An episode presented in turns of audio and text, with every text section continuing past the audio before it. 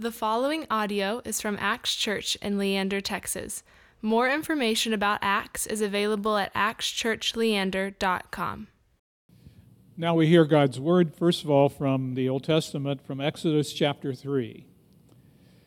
Now Moses was tending the flock of Jethro, his father in law, the priest of Midian. And he led the flock to the far side of the desert and came to Horeb, the mountain of God.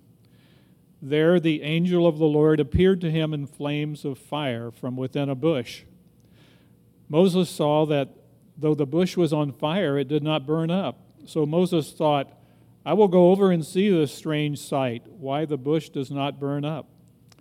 When the Lord saw that he had gone over to look, God called to him from within the bush, Moses, Moses. And Moses said, Here I am. Do not come any closer, God said. Take off your sandals, for the place where you are standing is holy ground.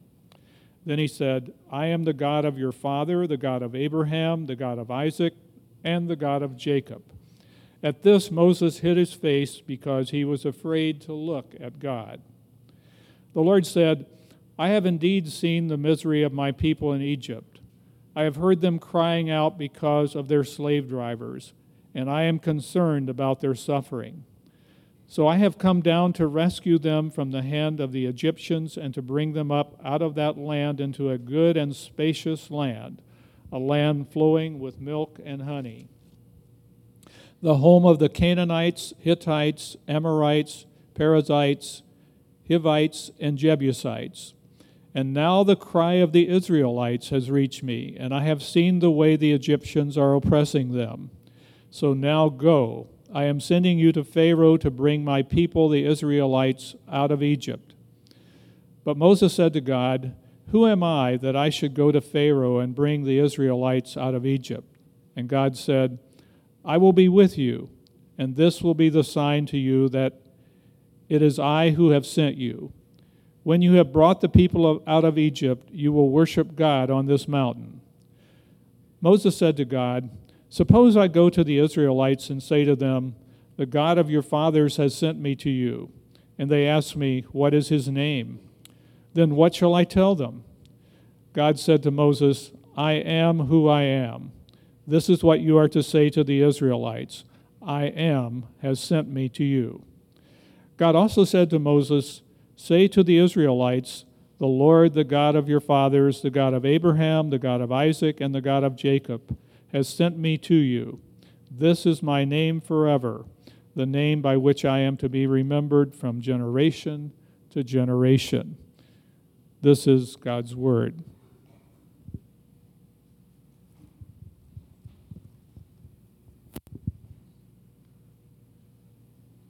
Now, the word from the Gospel of John, chapter 8.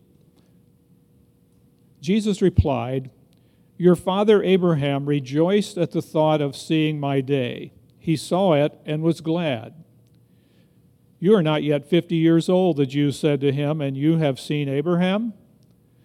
I tell you the truth, Jesus answered. Before Abraham was born, I am. This is the word of the Lord.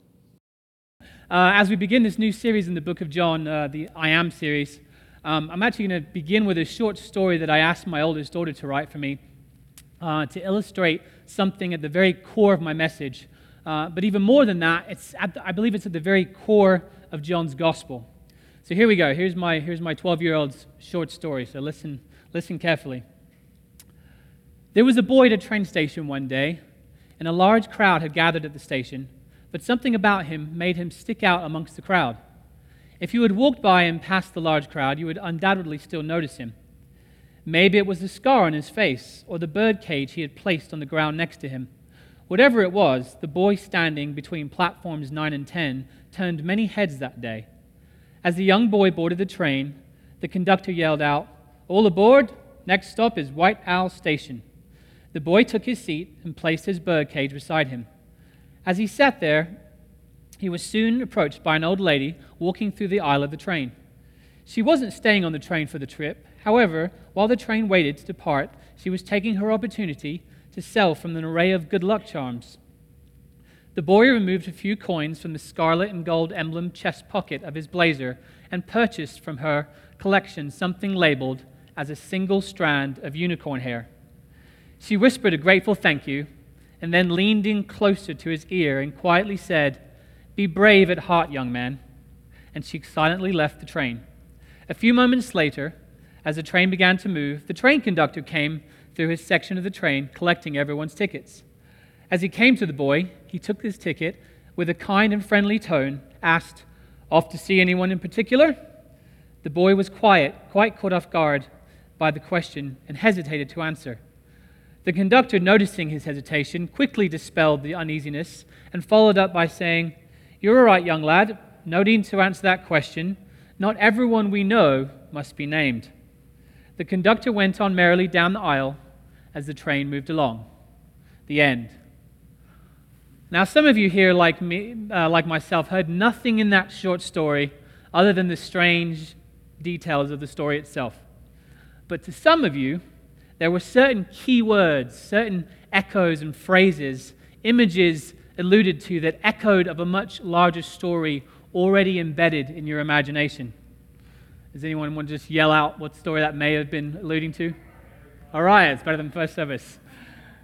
Now, of course, I asked my daughter to purposefully plant images within a short story that only people familiar with the infamous Harry Potter series would recognize. I asked her to use the art of storytelling to make sure that a certain culture of listeners would hear echoes of a story that they already knew within her short, her short story. Now, why am I leading our minds down the road of considering the art of storytelling to begin a, uh, to begin a series, the I Am series, which is primarily a series on the identity of Jesus as revealed in John's Gospel? My answer to that is this because understanding the techniques used in the art of storytelling are crucial for seeing how John is revealing Jesus' identity in his gospel. Now, I've been using this term storytelling already quite a bit throughout the introduction, and I want to be slightly careful with that term as it comes to Scripture.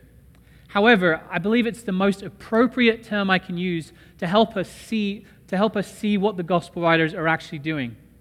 At the very end of John's gospel, um, he says in the very last lines, he says this This is the disciple who is giving evidence about these things, who wrote them down. We know that his evidence is true. There are many other things which Jesus did. If they were written down one by one, I don't think the world itself would be able to contain the books that would be written.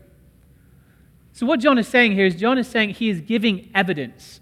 So we're not to assume the, narrative, the gospel narratives are fiction. However, he also, although he lets us know there was, he also lets us know there was more moments that could have, be told, could have been told of, or um, that he didn't write, and that he didn't write everything down one by one like a scribe would have.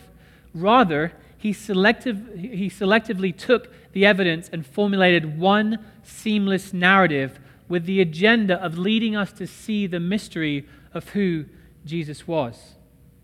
And this means that John's gospel is a masterfully crafted story where he has purposefully planted certain words and images in the narrative, certain things to his intended audience. He, I'm sorry, just like my daughter in her short story, he as she wants to draw you back to a certain story and certain moments in that story. And befittingly, because as John's in, intended, first intended audience were a people of story, they were the people of a long existing narrative. They were Israelites. Their very name as a people, the name of Israel, was itself tied intricately to a story. You guys remember that beautiful moment, of, uh, a beautiful moment of identity and blessing when the new name of Israel was given to Jacob, whose name had previously meant the deceiver as he wrestled with an angel until he would bless him. And then even, and then even on, the 12 tribes of Israel that they identified their lineage with, their traditions, their ceremonies, the Jewish festivals, their culture, were all part of one long, sacred, ongoing story. And John is writing a story, and so John is writing a story to an audience that are products of a larger story that he therefore is echoing which is hard for us to grasp, for we live in a culture that recognizes no single one narrative. So there's nothing for us to, to, to draw back from. And especially if, even if we could, it's not, even close, not even a, a midget close to as long as the Jewish narrative story. You've got to think about this. You're in the New Testament, and next time you're just reading through the Gospels or even Paul's epistles, pay attention to how many times they speak of Moses and Abraham and David. These figures are 2,000 years removed from Jesus himself, yet still the Bible is full of them. The Jewish narrative was inherent in its own culture. We have no idea how to relate to that, so it takes some work. Yet we cannot see what John is subtly saying about the identity of Jesus in his narrative if we are not keenly aware of one, what he is doing, or of the larger narrative he is echoing. As the same thing with those in the audience who have not read Harry Potter, you had a hard time relating to any secret images I was giving in that story. It was just nonsense to you. But everyone here who had read the book instantly was able to draw back into the story that they understood and know what, we were, what, what I was talking about. It's the same way with us. If we do not have the Old Testament narrative in ourselves, we cannot see what Jesus is saying. So, in the specific text for today, we're going to see John massively use uh, two storytelling techniques to subtly bring out the mysterious identity of Jesus. In this passage today, John uses a storytelling technique of figural interpretation to show Jesus' identity as the promise. And secondly, John uses the storytelling technique of echoing, which we've discussed, to mysteriously show that Jesus is also the promise maker. So, on to the first technique. He lets us see that Jesus is the promise. In John 8, it says, Your father Abraham celebrated the fact that he would see my day. He saw it and was delighted. Now, this is Jesus speaking to the Judeans. Um, and, and, we understand that the Judeans' reaction to this statement when they respond, and, and, they're saying basically, How in the world could you have seen Jesus' I mean, how could you have seen de- Abraham's day? You're, fi- you're barely even 50 years old. And we have to agree with them. It's, it's an odd thing. We have to say, in what way did Abraham see Jesus' day? Jesus was born almost another 2,000 years after, after Abraham. And I believe John is purposefully drawing his readers back to the original narrative by, the mean, by means of speculation, meaning he wants the reader of the gospel to ask that question and he wants you to go back to Genesis to answer it. So, when we do, when we go back to Abraham's story in Genesis, what do we see in it that would tell us that Abraham had somehow seen Jesus' day? The first thing that comes to my mind is the promise the most important thing about the patriarch Abraham to Israel as a people, to whom they trace their entire ethnic lineage and beginning, is that Abraham was given a promise from God. And the most important and impactful aspect of that promise was that through his seed, all the nations of the earth would be blessed. But there was a problem. Sarah was barren, and Abraham was old.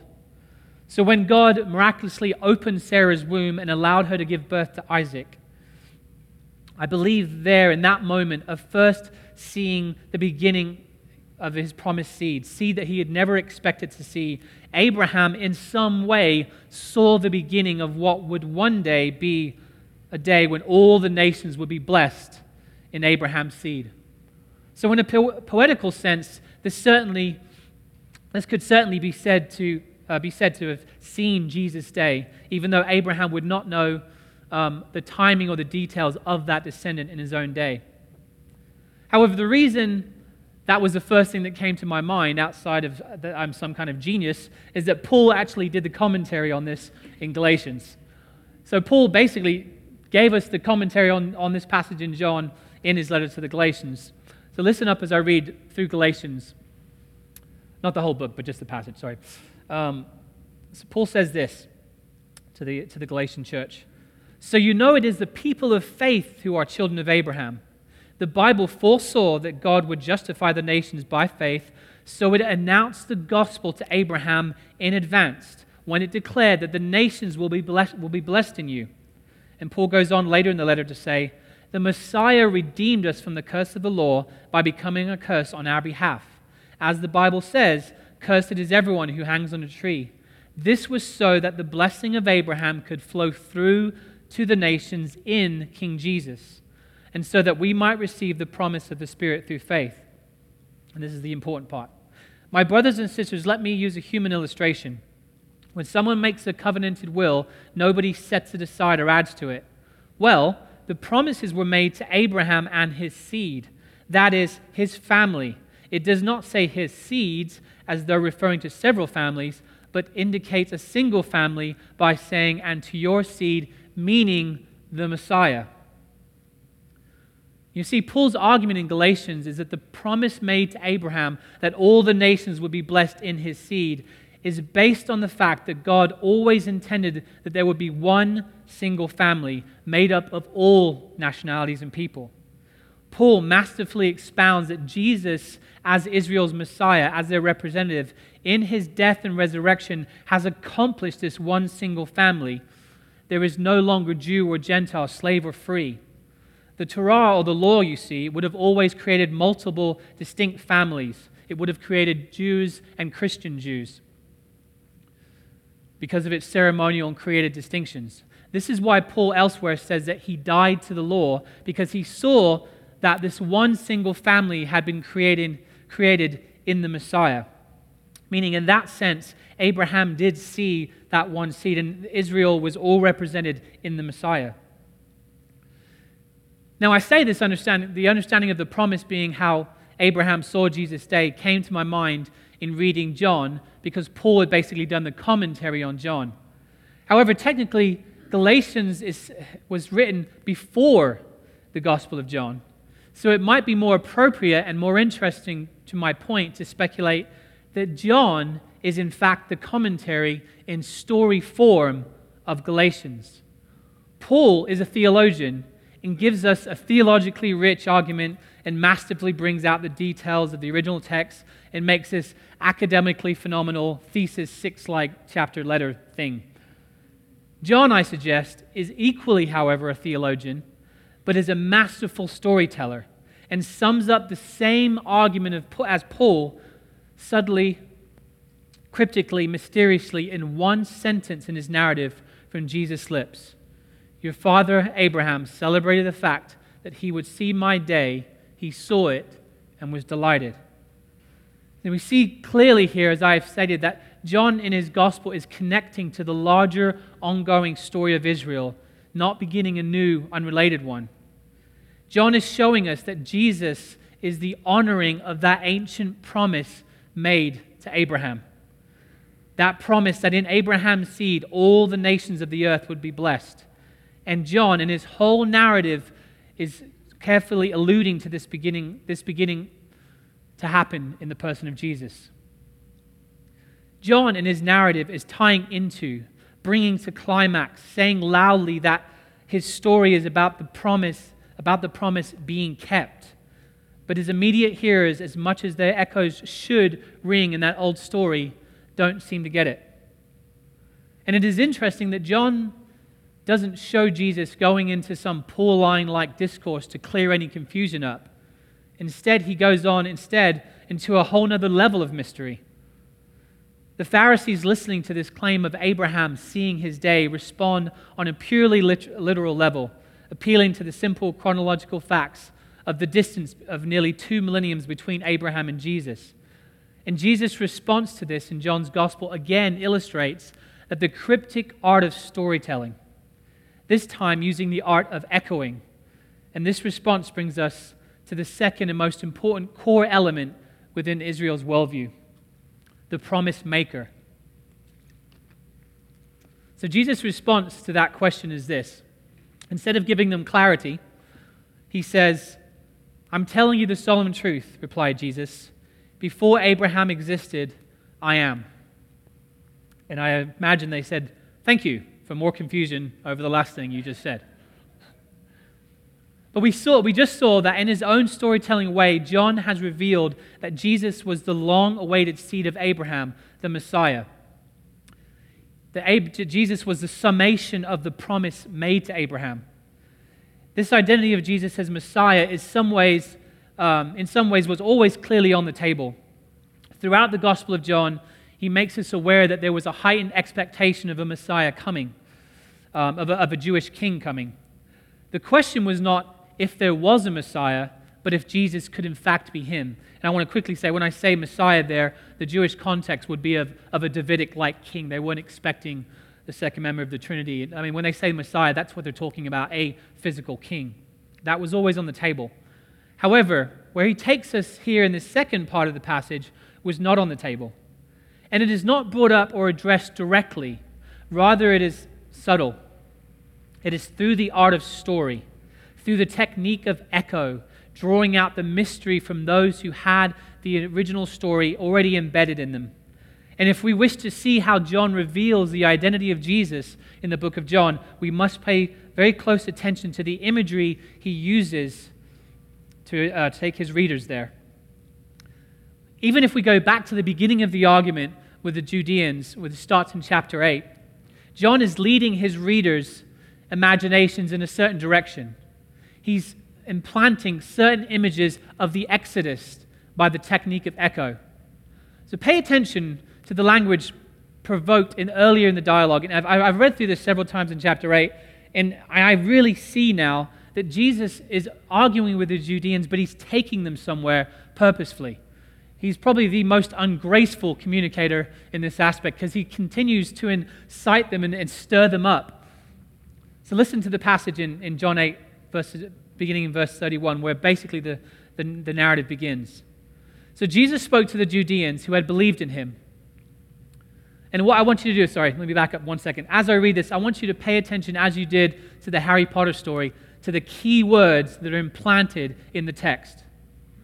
I mean, don't look for Harry Potter, but look for the Jewish. Shouldn't have started with that. Anyway, so Jesus spoke to the Judeans who had, who had believed in him. If you remain in my word, he said, you will truly be my disciples, and you will know the truth, and the truth will make you free. We are Abraham's descendants, they replied. We've never been anyone's slaves. How can you say you'll become free? I'm telling you the solemn truth, Jesus replied. Everyone who commits sin is a slave of sin. The slave doesn't live in the house forever, the son lives there forever. So you see, if the son makes you free, you will be truly free. That's John 8 through 31. This language would echo the Exodus narrative. As you read it, it's almost as if Jesus purposefully has provoked the conversation to go a certain way so that the right imagery would be in place by the time that he gets to the part of our text. So that when we come to the text, when we, when we come to this major part of the whole argument, when he says, I'm telling you the solemn truth, replied Jesus, before Abraham existed, I am, that he's already been leading them with images of slavery, which for the Jewish people, any Jewish people, speaking of Abraham, would have continually gone back to the imagery of the Exodus they were slaves for 400 years after their very beginning from Abraham under Moses. So when you say the term slavery to one group of people and another group of people, it can only conjure up their own history. Meaning, once again, if we go back to the Harry Potter story, if I say the word a scarlet and red lion emblem pocket chest, some of you know exactly what I'm talking about. The rest of you are just thinking of a jacket then that's what I'm saying. As Jesus is provoking this language, we have to, as we read it, we have to remember the context of things that would have come up in us. If we say slavery today in this country, we have a certain narrative in America that we relate to. If we say it in Europe, it means something different. So I've got off on a tangent there. But nonetheless, what I'm trying to say is he is echoing certain types of words. So here's John using the technique of echoing and in this passage where he says, I am, he's using one name that echoes with something sacred in the original story, and it would bring a flood of emotion to its hearers. Going back to Exodus 3, it says, But Moses said to God, Look, if I go to the Israelites and say to them, The God of your ancestors has sent me to you, sent me to you, and they say to me, What is his name? Then what shall I say to them?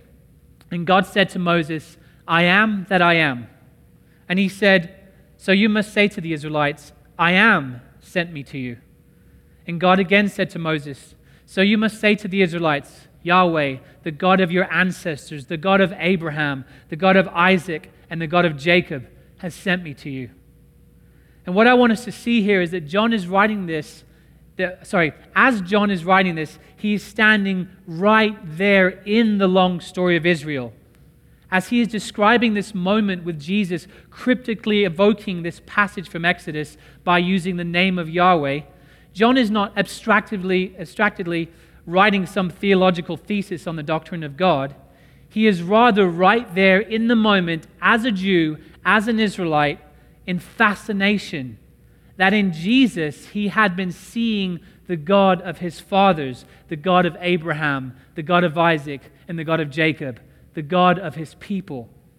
Meaning this when John shows Jesus echoing the sacred name in his narrative, it is not in just a matter of him saying in a culturalist vacuum, I am divine, I am divine. And we have tragically scaled this powerful story down to just a simple proof text to show that, that Jesus was divine. John does not add in any commentary here as well. He doesn't have in his text, and Jesus said this to show he was divine. He, he, doesn't, he doesn't give that. And why not?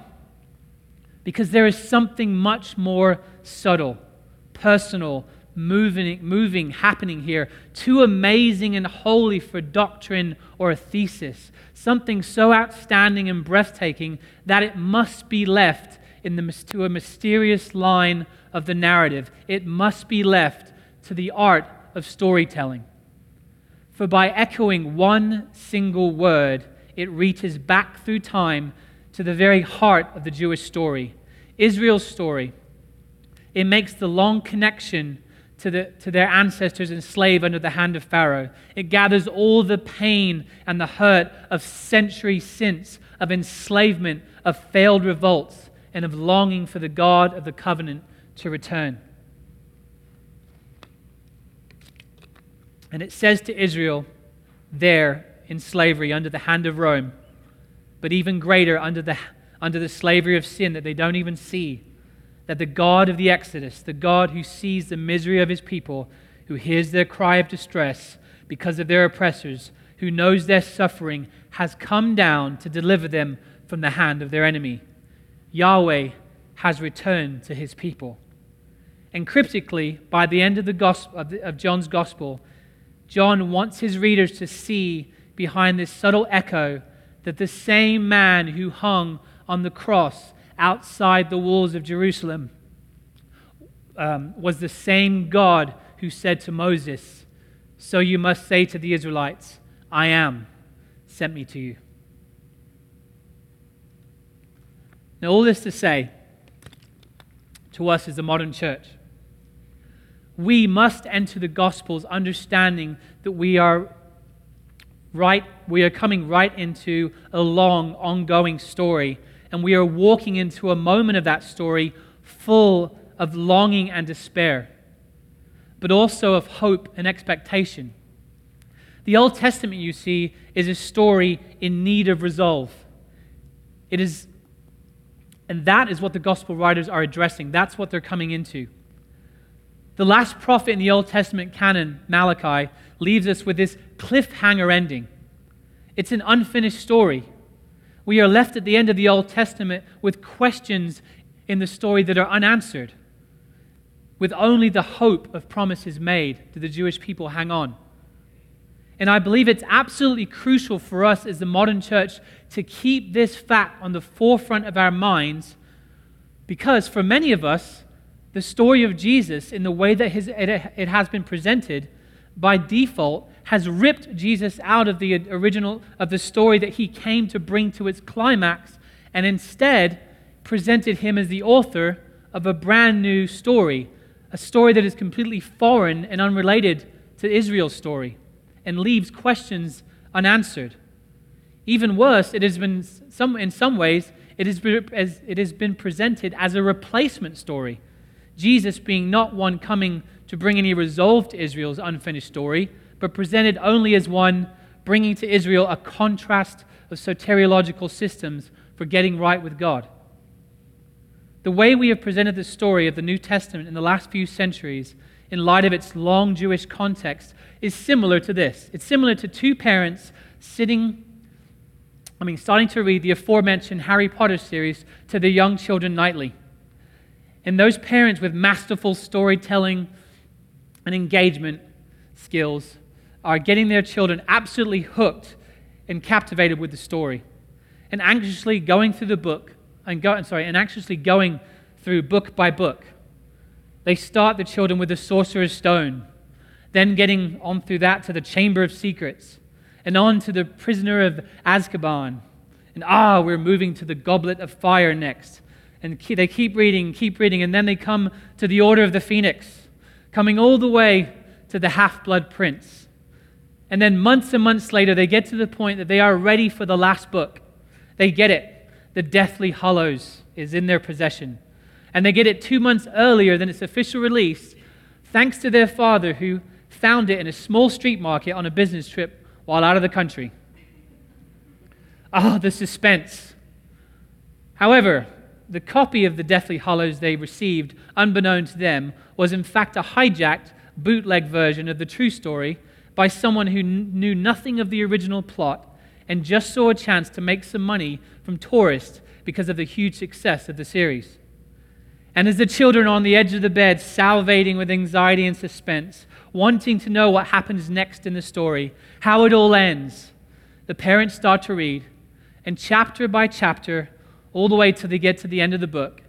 And when it's all said and done, it offers no resolve whatsoever. It abandons the original plot, discards the storyline, deviates from all the themes, and brings no conclusion to the characters that have been there in the other six books, but instead goes an entirely different direction and conveys an absolutely unrelated point to the long story they had been patiently following. And I want to say that that is exactly what we have unconsciously done to first century Israel as a people in the way that we have conveyed the point of the New Testament.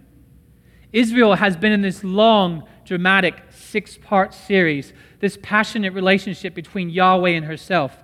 There is the bridegroom and the bride language in the prophets, the gardener and the vine, the apple of his eye, yet the adulterous wife, of covenant breaking and yet merciful promises of restoration. It is this web of century long drama, slavery to deliverance from tyrannical empires seeing the sea part before them, manna falling from the sky, all to end in failure and exile, to a short liberation, all the way back to disappointment after disappointment, and back to enslavement. But all the while, Israel is hanging on to the promise and the, and the covenant nature of their God. And modern Christianity has stepped in in the way that we have read and taught the scripture enacted as if the only thing Jesus came to tell his own was that they were moralists and they were wrong. As if he was completely ignorant of the unfinished story that their hopes had longed for. We have basically said by default to Israel in their long unfinished story nothing more than, to present it harshly, sorry, that whole story was simply to show you you had the wrong system of merit and we have presented a summarized story of Jesus dying on a cross to make a way to take us off to heaven when we die, but never addressing the long, unfinished story of Israel. And as the children on the end of that bed, waiting to see what happens to Harry and his friends, being read that bootleg, bootlegged seventh volume of the Death, Deathly Hallows, I can only imagine them looking at this new, unrelated narrative we are presenting, saying, that has absolutely nothing to do with the series we were in. This can't even be the same author. The unrelated way the story was presented gives us an uh, sorry, the unrelated way the story was presented also gives us an image and identity of Jesus that is all too easily disconnected from the God that is presented and revealed in the story of the Old Testament. Hence, it is no wonder that the church has battled with heresies over the centuries that have tried and often succeeded to separate the God we see in the Old Testament from the nice Jesus we see in the New. By presenting Jesus uh, uh, that completely ignores the long, painful story of Israel, of slavery, of rebuke, of exile, but then compassion, love, and cherished tears, we have, we have miss the magnificence and the beauty of what John is revealing about the identity of Jesus. We as Christians are people of a long story. And we lose so much if we see Jesus and the gospel disconnected from that long narrative. We will have shortchanged ourselves of the wonder that we have been brought into. The Apostle Paul fought for this, that we as Gentiles would be brought into the long story of the covenant people of God. That is what all his letters are about. Not, allow, not allowing us just to be some side compartment, but brought into the fold, grafted into the vine, made a part of that long story. That is what the New Testament is about. Our story as Christians is so much longer, so much deeper than the way it has sometimes tragically been oversimplified that you are a sinner and Jesus died for you so you can go to heaven. I don't mean to belittle the efforts of those who have reached people with that message. However, it is the message that we have is so much richer, so much deeper. And I think that the only way for us to move beyond a shallow future of Christianity is to see our connection to this massively deep and long story that began with an amazing promise made to a childless nomad that in him all the nations would be blessed. So I want to challenge you. I want to challenge us. I want to ask of you a large task. I want to challenge us as a generation that has inherited the responsibility to study the Scripture. As good reformers in the spirit and the heart of Luther, that will you press in with me to move from simply using the vague word God in some abstract way and to really re engage the long story that we were grafted into? To pick up the whole seven book series, so to speak, and see this amazing narrative to fully enter into the long story that we have been grafted into, and to not let Jesus simply be some timeless moral teacher or some religious name upon our lips, but to see that the promise and the promise maker are mysteriously one. As we come to the Lord's table in just a moment, we are not coming to some simply traditional religious practice of Christianity. That's a short change of what it is we are coming to the longest story the world knows, to a sacred moment that speaks of the continuation of that story generation after generation that began long, long before us. We come to the story that began with a promise made to Abraham. When we come to the table, we come to a story of a burning bush from which the, name, the same God called out to Moses from within. When we come to this table, we come to the story of Passover, where the blood of an unblemished lamb was used to mark on the doorpost of homes so that the angel of death would pass over those homes. When we come to the table, we come to the story of David weeping over the loss of his son. When we come to the table, we come to the story of Israel in exile weeping by the streams of Babylon. We come to the story of Israel under Roman occupation and its corrupt leaders. When we come to the table, we come to the story of Jesus on the very night before Passover, blessing and breaking bread, passing a vessel of wine, presenting a new chapter in the long story of Israel.